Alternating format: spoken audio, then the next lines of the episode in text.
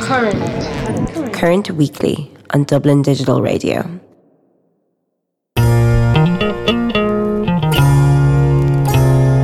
Bracken School opened nine years ago amid national controversy when a shortage of school places left scores of immigrant children with nowhere to go. Every year, thousands of international students choose Ireland as the location in which to further their education. having children and moving on in life uh, and trying to decide where we would send them. Um, and you know, not being from the majority background, but also you know, not being religious really at all. 90% of primary schools in Ireland remain owned and under the patronage of the Catholic Church. Once here, international students experience a learning environment that is distinctly supportive. Firstly, I want to thank the uh, the school body, the authorities. They are really trying trying to integrate everybody. Education is the place where we should be bringing kids together. The one seems to me if we're to make a difference, you know, if you're to make a difference to a society, there's no better place than in the early years of a child's life. That famous Irish hospitality makes you feel right at home. This week, Current Weekly speaks to the Migrant Teacher Project, who aim to increase participation of immigrant internationally educated teachers. We speak to Dr. Emer Nowlan, who is Research Project Officer with the Migrant Teacher Project. She is a qualified second level teacher and has completed PhD research on the experiences of students from the Chinese, Vietnamese, and Filipino communities in post primary education in Ireland. Hi, Emer, welcome to Current Weekly. Hi, Lizzie. Um, I was wondering if you could start by telling us about when the Migrant Teacher Project started and what's its goal. Okay, so uh, officially we launched last November, so November 2017. Um, but I suppose it's been an idea in a few people's heads for a lot longer than that. So Dr. Rory McDaid in Marino Institute of Education, who I work with, um, would have been researching with children from migrant backgrounds for many years, as have I, and has, as have a few other people. And I suppose the whole issue of teacher diversity has been very apparent for a long time. Um, I suppose the population in Ireland has changed gradually, uh, you know, in terms of its ethnic makeup over the years. So that if you look at the last census, there are around kind of 18, 19% of the school going population who kind of select their ethnicity as something other than white Irish. Whereas the teaching population, both in primary schools and second level schools, is still very much white Irish. Um, so I suppose noticing that and knowing the impact that that has on minority ethnic children in classrooms, a few of us have been thinking about, you know, what we can do about that for, for a long time. So last year, Rory managed to um, secure some funding from the Department of Justice and Equality to set up this project, the Migrant Teacher Project. And it's specifically aimed at increasing the participation of teachers from minority ethnic backgrounds in schools. Um, and really, who we're talking about there is immigrant internationally educated teachers. So, this funding is specifically aimed at finding people who are here, they're living in Ireland, they're teachers, they were qualified, you know, in another place, sometimes in the country, you know, of origin or sometimes somewhere else. Um, but for whatever reason, they're not teaching at the moment. So, what we're doing at the moment is we're trying to find those people. Um, we're doing some research to find out if they want to be teaching, if they're not teaching, why they're not teaching. We're also talking to employers about the whole question of having teachers in the classroom who are from minority ethnic backgrounds. Um, and next year we'll be offering then a bridging program, uh, and that'll help teachers who are here who at the moment can't get into schools for whatever reason to enter employment. Um, and in that way, we hope to increase the ethnic diversity of, you know, teachers, staff rooms basically all around the country. That sounds great. So, really, the Migrant Teacher Project at this point is in a real survey phase and trying to get a pool of people who would describe themselves and fit into the category of internationally qualified teaching staff. It is, although uh, what we've actually found very quickly, well, first of all, we've been fairly staggered really by the numbers of people who've contacted us. So since we launched in November, um, I've been I have about 380 names already on my list of, you know, people who are, you know, in in whatever form immigrant internationally educated teachers. So either they've been here maybe for 10 years and it never occurred to them to try teaching here or they've just arrived and they've come with the intention of trying to get a teaching job a huge range of people within that. I mean there isn't really any although we're the migrant teacher project it's important to say that there's no one thing called a migrant teacher you know it's a very very diverse group of people. Um, so we've been just staggered by the numbers really and straight away we found ourselves you know, helping people, asking, answering people's questions, helping them understand maybe the teacher teaching council registration process, telling them about you know where to look for jobs. Um, I mean, finding employment is always quite a local um, you need quite a lot of local knowledge. You are tapping know, into networks and different groups. Exactly. And you need to know who knows who and how things work. Um, so, you know, straight away we can help with those questions. And that's what we have found ourselves doing a lot of the time. Um, you know, I suppose a project plan is always very specifically organised in terms of we'll do a survey, we'll do some focus groups, we'll produce the results, we'll run our bridging programme.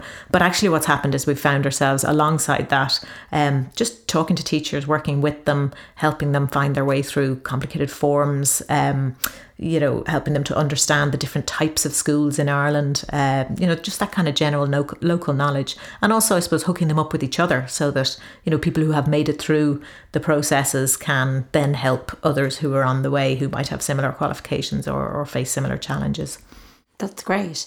So, really, the, if you could describe the core work of the group as being that assistance and that network, but also the bridging program. Could you talk to me a bit more about what that will entail when that phase of the project kind of begins? Yeah, and I suppose this comes from the idea that there might be, and we don't know for sure that there are, but there might be gaps between what somebody needs to teach in a school here and the kind of skills and knowledge that a migrant teacher, an immigrant teacher has when they arrive. So, whether it's local knowledge, whether it's something to do with the English language, whether it's um, you know a particular approach to pedagogy that might be different in Ireland to to a different country, um, the idea is that if there are those gaps, that this bridging program will address those gaps and will really equip people to be ready for employment. Um, so, you know, before that, then is the needs analysis. Then this is the research where we're looking at, you know, are there gaps? Do teachers arrive here and feel they have a lack of knowledge or a lack of confidence in an area? Um, and also talking to employers to see, you know, school principals, do they think that there might be some gap in knowledge or gap in skills that migrant teachers might have? Um, and it's interesting because what we're finding is because it's such a diverse group, every single case is different. I mean, we've certainly met people who are overqualified, you know, who have, um, you know, obviously teaching qualifications, masters, PhDs, 20 years experience. They've worked as principals. They're, you know, detailed subject specialists. You know, we've, we've lots of very well qualified people who will come and say, for example, you know, I just don't have the confidence or, um, I, doing an interview in English scares me. You know, I'm a science teacher. I'm perfectly confident to walk into a classroom and teach my subject, but I'm just not sure about going and meeting a principal and sitting across from a principal. I don't know what kinds of questions they're going to ask, so that might be a gap. So, so we're still finding out what the gaps are. Um, when we've looked at programs like this that have operated in other countries, because there are many, uh, you know, uh, similar projects up and running in other countries, they they have told us that that kind of general support, that local knowledge, um, even peer to peer support, where, you know, it's quite personal. This idea that you arrive very often, you have a good bit of experience, you're well qualified, but you find yourself at the bottom of the ladder for lots of reasons because um, you know you're just not familiar with the networks. It's like by moving somewhere else, you're kind of status and how you perceive yourself in your qualifi- in your qualification or within your field it's just completely kind of shaken and changes. Absolutely. Yeah. and then and then you enter the for example the the registration process with the teaching council and straight away you know the whole formality of that and the fact that you're filling in forms and being asked questions about your qualifications and and oh really? And how many hours did you do of curriculum development? And it can feel very um, undermining. You know, it can really put you in a difficult place. Um, you might feel like you're kind of having to defend your qualifications in a way that you never had to before. So, so actually, in the bridging program, we we think at this stage an important element of it will just be that support. Just you know, you know, uh, I suppose people supporting each other, um, encouraging each other, Um, the other thing we would hope to do is present picture, you know, examples of people who have made it through the system. So we have a steering group on the project, and we've included deliberately in that steering group two teachers who are immigrant teachers themselves who have made it into classrooms, who are, you know, now teaching. Um, they've been through the Teaching Council registration process. Um, in the case of our primary school teacher, she's learnt the Irish because, of course, one of the barriers straight away, and, and probably the one that everyone's most aware of, although it's only one, um, is the fact that to teach in a primary school in Ireland, you have to you have to have a very high level of the Irish language. So if you're coming in to Ireland uh, as a beginner, that can be quite a daunting task. But you know, I've come across teachers from Spanish backgrounds, Croatian backgrounds, American backgrounds who have learnt the Irish. You know, it can be done. Very Particularly often. if they're like polylingual and already have, have learned other languages, they just treat it the same way. Whereas we have loaded the Irish language with lots of other kind of cultural significance. That's right. Just being a language and a way of communicating. That's right, yeah. So, you know, through the bridging program as well, we can share those stories and just reassure people that it's worth it, it's possible, and the benefits are huge. Mm. I mean, and that's really where this is coming from. I mean, the benefits of having you know diversity in your staff room are enormous not just in terms of ethnicity but also you know in terms of gender. You know primary schools are becoming uh, very very uh, female dominated in terms of the teaching staff in terms of sexuality. You know in every sense uh, a, a diverse staff room is a makes for a very welcoming school a very inclusive school. Um, so and again you know through the the broader project we would hope to raise awareness of that uh, amongst people.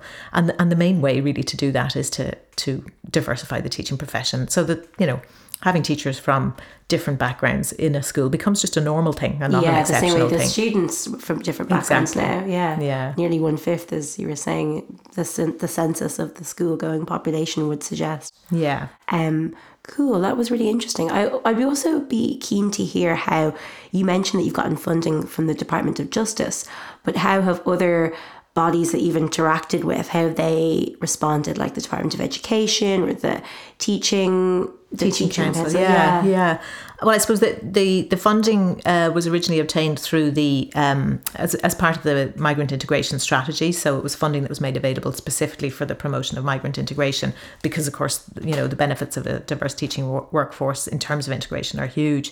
Um, so the funding basically. Um, I suppose it supports very specifically a needs analysis in order to develop a bridging program. Uh, it's a two year piece of funding and it's basically a little bit of my time and a little bit of my colleague Rory's time. Um, so it's quite restrictive. Um, but saying that, you know, we're doing a lot with it and uh, there are huge knock on effects of each of those activities. Um, so in the meantime, then we engaged fairly early on with the Teaching Council because uh, what we were hearing from teachers and from everyone actually, not just immigrant teachers, but from from all over was, oh, it's so difficult to register as a teacher if you've qualified elsewhere. And I suppose I have personal experience of that too because I did my own teaching qualification abroad, and when I returned to Ireland in two thousand and five, it had been 15 years or so since I had obtained my qualification. So I went through the registration process. And I know it can be frustrating um, because they're looking for documentation that's old and your university doesn't get back to you. And, you know, and I'm an Irish person. It's a person. time consuming process as well. so very kind of- time yeah. consuming. And of course, if your, you know, your, your qualification is in a language other than English, you're going to have to get all those documents translated. So, you know, it, it can seem like quite a mountain to climb. Um, but I'm visualizing the stack of paper. yeah. yeah. But what, what really we're finding is the whole discourse around how difficult it is is far bigger than the actual level of difficulty. So we, we've come across so many people who have said, oh, the teaching council, it's so hard. And then when you ask them, they haven't actually applied. Yeah. You know, everyone's going on what everyone else It's says. more of a perception than Very actual. much so, yeah. So we engage with the teaching council straight away to, you know, find out what they know um, and to talk to them about the process, uh, to get more information, you know, so that we can pass that information on to people. And they've been incredibly helpful. I mean, we organised a seminar there in uh, March, I think it was, um, April, I think. But um, just because so many teachers had said we're having difficulty, we said, well, look, let's see if we can match this up. So the teaching council very kindly offered to hold a seminar for, specifically for people with overseas qualifications so that they could answer some of their questions. And we kind of booked a room and it became very clear on the morning uh, when it was happening that we were going to need a much bigger room. So yeah. we had a really positive session where we had around 100 um, immigrant internationally educated teachers in a room with two senior officials from the Teaching Council who you know it, it was there was a little bit of myth busting. It was like Yeah. no, you, you know you don't need to do this. This is what you need to do. Um, and so you know that was really important to us to engage with the teaching council, and they have been very positive. There are, of course, still you know difficulties with the process. It is a standards based process. Um, that's always going to be hard. It is in every country, but but we're learning, you know, how to help people through that. And as I say, the teaching council have been very helpful in working with us on that. Um, we I suppose we we would like to do a lot more than than we have funding for at the moment. So um, we're looking for funding for example for an information officer because that was an area of work that we didn't really anticipate. Just that level of ongoing you know answering yeah. queries giving people information pointing people towards information not just in terms of teaching council registration but you know say you're faced with uh, the prospect of learning irish you know reaching a high standard in irish. Well you know where do you start? Where do you go to to you know to develop your language skills first of all which are the good courses you know how can you make progress quickly where can you go to practice um, all those bits things, of yeah. information as well um, so yeah we, we'd love to have just a, a little bit more in terms of those resources to to broaden out the project and really take maximum benefit Great. Thanks so much for your time, Emer. Um, it sounds like you're doing really exciting work. And if people are interested in this or have maybe people they know who might fall into the category of an immigrant internationally educated teacher, where would you steer them to? Well, we're easy to find on Twitter. We're MTP Teacher. Um, uh, or you can, if you Google Migrant Teacher Project, you'll come to our website um, on the, the MIE.ie website. So it's www.mie.ie forward slash MTP. Um, and we're easy to find. So, and we'd, we'd love to hear from as many people as possible. Fantastic. Thanks, Emer. Okay, thanks, Lizzie. Current Weekly on Dublin Digital Radio. Current Weekly discusses different student experiences with Chiamaka Enyi Amadi, or Chi Chi to friends. Chi Chi recently graduated from University College Dublin with a degree in English and philosophy. She's been educated in Nigeria and Ireland. Hi Chi Chi, how are you? I'm very good, thank you. How are you yourself? Mm, Good, good. Thanks so much for joining Current Weekly. Um, I wanted to start off by asking about your experiences of moving to Ireland from Nigeria and what level were you at in terms of schooling at that point? So at that point, it was around 2008, and I was just turning around 10 and a half. And I'd actually just finished primary school, so I was ready for secondary school at that point, which is something that when we came here was like a shock to everyone. Like the places that my mom applied for for schooling for us, they always said, "Oh, she needs an extra two, three years in school before we can let her into you know secondary school." So I, that was a shock for me. Like that was an initial shock that I would have to spend you know a few more years in primary school before moving on to secondary school. And really, I suppose the thing that kind of bothered me about that was the fact that it was kind of presumed that I didn't have like the standard um sort of like a It wasn't like you kind of came in for like a day and maybe did a couple of tests. Exactly, yeah, yeah. What level you they really were at. very skeptical about you know what level I was at like intellectually and, and and all of that yeah which which is funny because like when I did start school um in Galway that was where we first moved to um I was so bored in the classroom Yeah. like I was we were looking at things I had seen, you know, three, four years before, you know. So it was very much like I, I kind of encountered a much more uh, simpler and basic structure of education here initially, yeah. Right, that's really interesting. Is there like one kind of anecdote or one illustration that you have from when you started school in Galway that made you feel like, oh, I feel like I've stepped back in terms Oh, of what God. I'm learning? Yes, um, I remember for me it was particularly to do with, with English. So, because I've I've always been an avid writer. I've just I've read since I could read, literally. So, uh, when when we came here, I just that's all I wanted to do. Um, and I would kind of like I would go through my my workbooks in the space of an hour. Like my homework, I would do in class during break time. Like I was that nerd. so um yeah it's like just answer your question i think what shocked me the most was the fact that like i don't know like the, the children didn't really seem as interested as as i did in in learning and in, in education like i very much would have loved like a say a longer school day or more homework. You know, those kind of like really Yeah. nerdy things as they say. Don't worry, I won't, I won't call you out for being a nerd. Yeah. Cool. So, another thing I wanted to ask is just in your experience, were there different contrasts that you could pick out between the classroom in Nigeria and the mm-hmm. classroom in Galway? And talk maybe about even when you moved from Galway to Bray, was it? Yeah. So, yeah, just kind of how did the classroom environment feel differently from the way things were laid out to maybe how people interacted with teachers?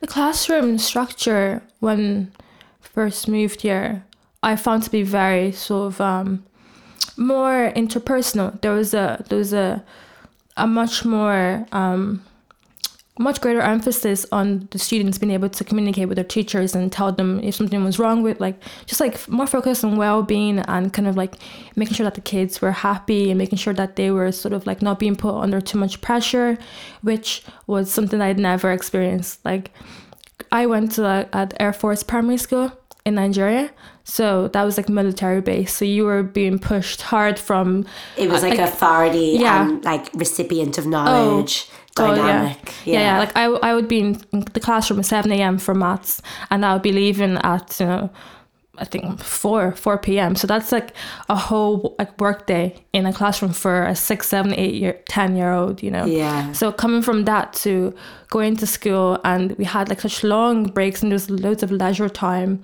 and yeah, the teachers just really were interested in making sure that the kids were happy and that they weren't stressed. Yeah.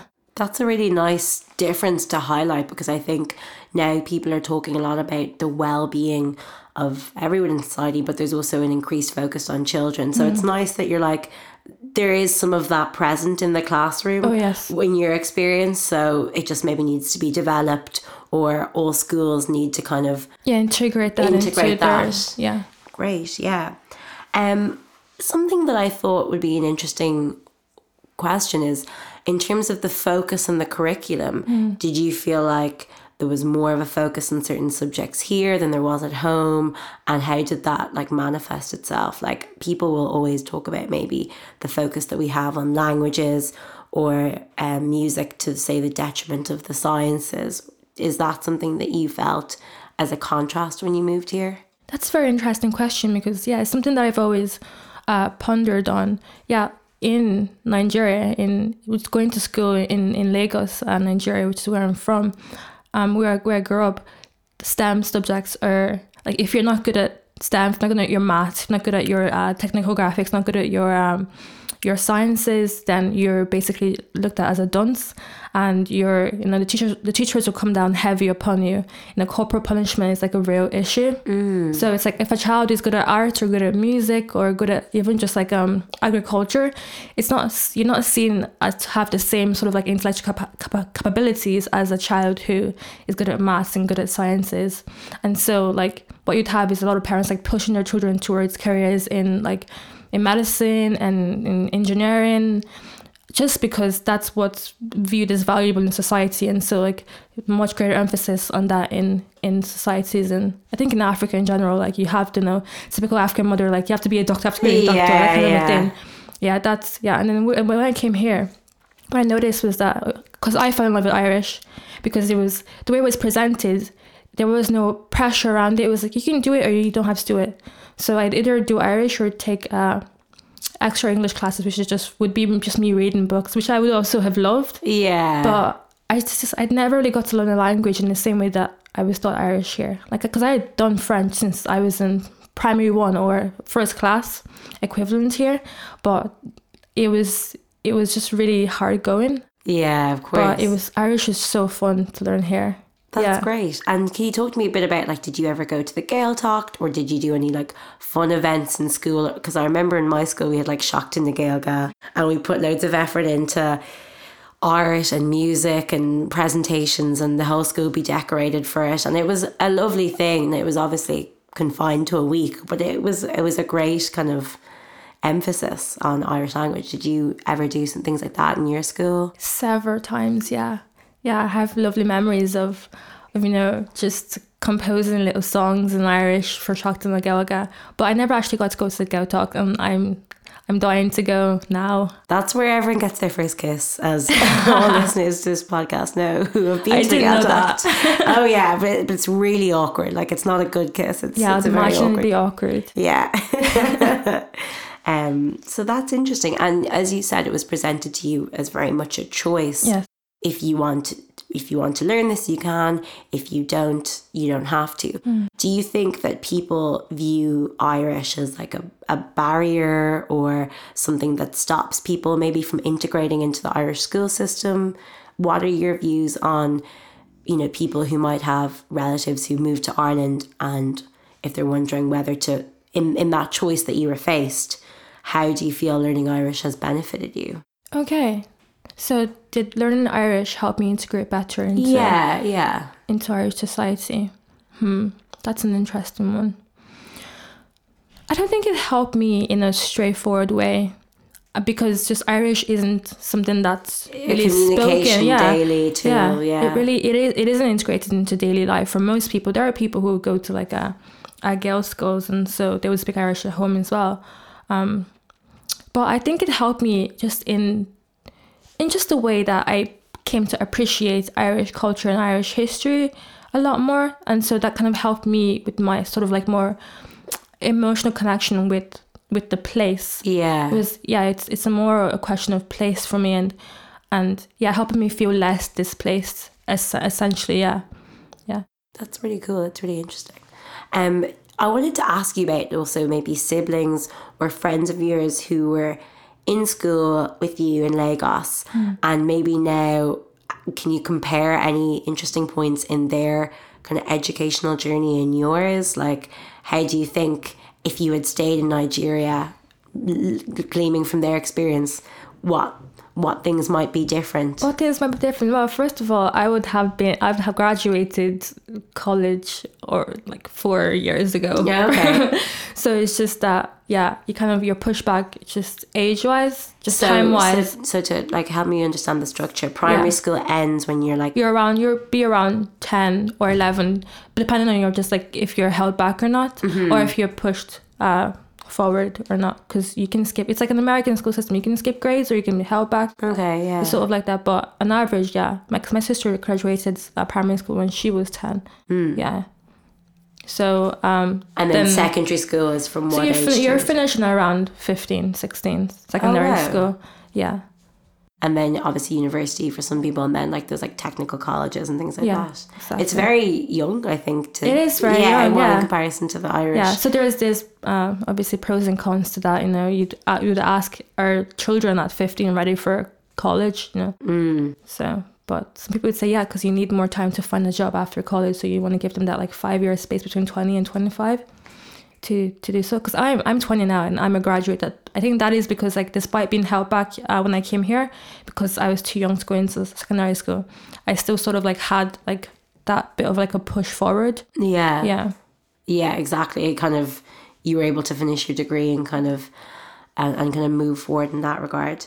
Um, yeah, so they're just kind of general comparisons. But do you think now, going forward, the Irish education system is going to become maybe more outward looking, or I know that there's now focus on having more variety in the languages that are taught in the curriculum.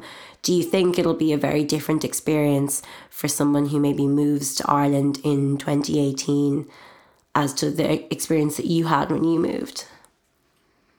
I think language is very important in all societies, and I wish that I could speak my language more more fluently. Um, so I think if someone's coming here as a migrant and they have the opportunity to be in the education system, uh, just firstly, and then to learn Irish, that it should be looked at as like as a uh, as an asset to have.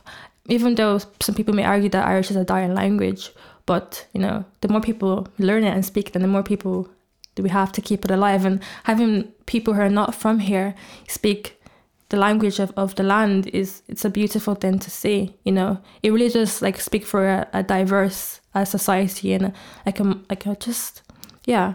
a multicultural society. Yeah, exactly. And one that fits into Irish identity and. Exactly. adds to it and is another layer. Great. Uh, I also wanted to ask you a little bit about your spoken word poetry. Uh, is that something that you felt you had good exposure to in school, like poetry and how it was taught? Or did you kind of feel like it was a very rote learning system? Um, in secondary school, I, I thought there was a really good uh, emphasis on learning poetry. Obviously, for the leaving cert, not really for any other sort of like a Cultural appreciation. cultural yeah. appreciation agenda. Yeah, it was just uh, just get A's in your leaving cert, like you know, like learn learn your frost, learn your Monty, learn your Heaney. Yeah, yeah. So that wasn't great. I think as just someone who loved poetry already, and someone who'd been writing it, and then I, also my sister as well. Uh, she did her leaving cert uh, while I was doing my junior cert, so we would sort of like share. We would you know, recite verses to each other. It was it was actually very very quite sick to see sometimes how into it we were. Like you would be great. disgusted. Yeah, we'd go on walks in um because in Glendalough because we live in Bray and just like recite you know uh, Frost and recite like a bishop to ourselves. Yeah, just You like in our own little world. so cultured. you should do like guided poetry walks through Glendalough. That's a great idea. We should, really should. But um, yeah. So I already had that in my life. I already had that in just in, in a in a personal space, and actually going into school uh, with that love of poetry, I felt uh, that actually it wasn't it wasn't really uh, maybe like looked at as a as a positive by uh, the administrators and by sort of like the teachers and yeah. So for example like the like our library space had barely any poetry books in it. Like i had to go in and sort of like revamp it and do a little bit of like librarian work. Yeah, And, and give it a bit of enthusiasm yeah and give it a bit of enthusiasm yeah. Yeah so i do think that the leaving cert sort of might, might might stifle like if a young person had a love of poetry and a love of art it might stifle that a little bit because it, it kind of drives them towards a more technical route at looking at these these cultural and these very beautiful artistic things Yeah, that's a really great point. Um, so that's the end of our discussion about some of your experiences and the maybe differences and similarities in the educational experience moving to Ireland. So thanks so much for your time, Gigi. thank you for having me it was a pleasure This summer, Chi Chi will be collaborating with Boundless and Bear Spoken Word Poetry Collective, and you can check out more details about them on their website, boundlessandbear.ie. Thanks for listening to Current. Remember, you can tweet us at, at currentddr or email us at current at dublindigitalradio.com. Subscribe to us on iTunes and follow us on the Dublin Digital Radio SoundCloud.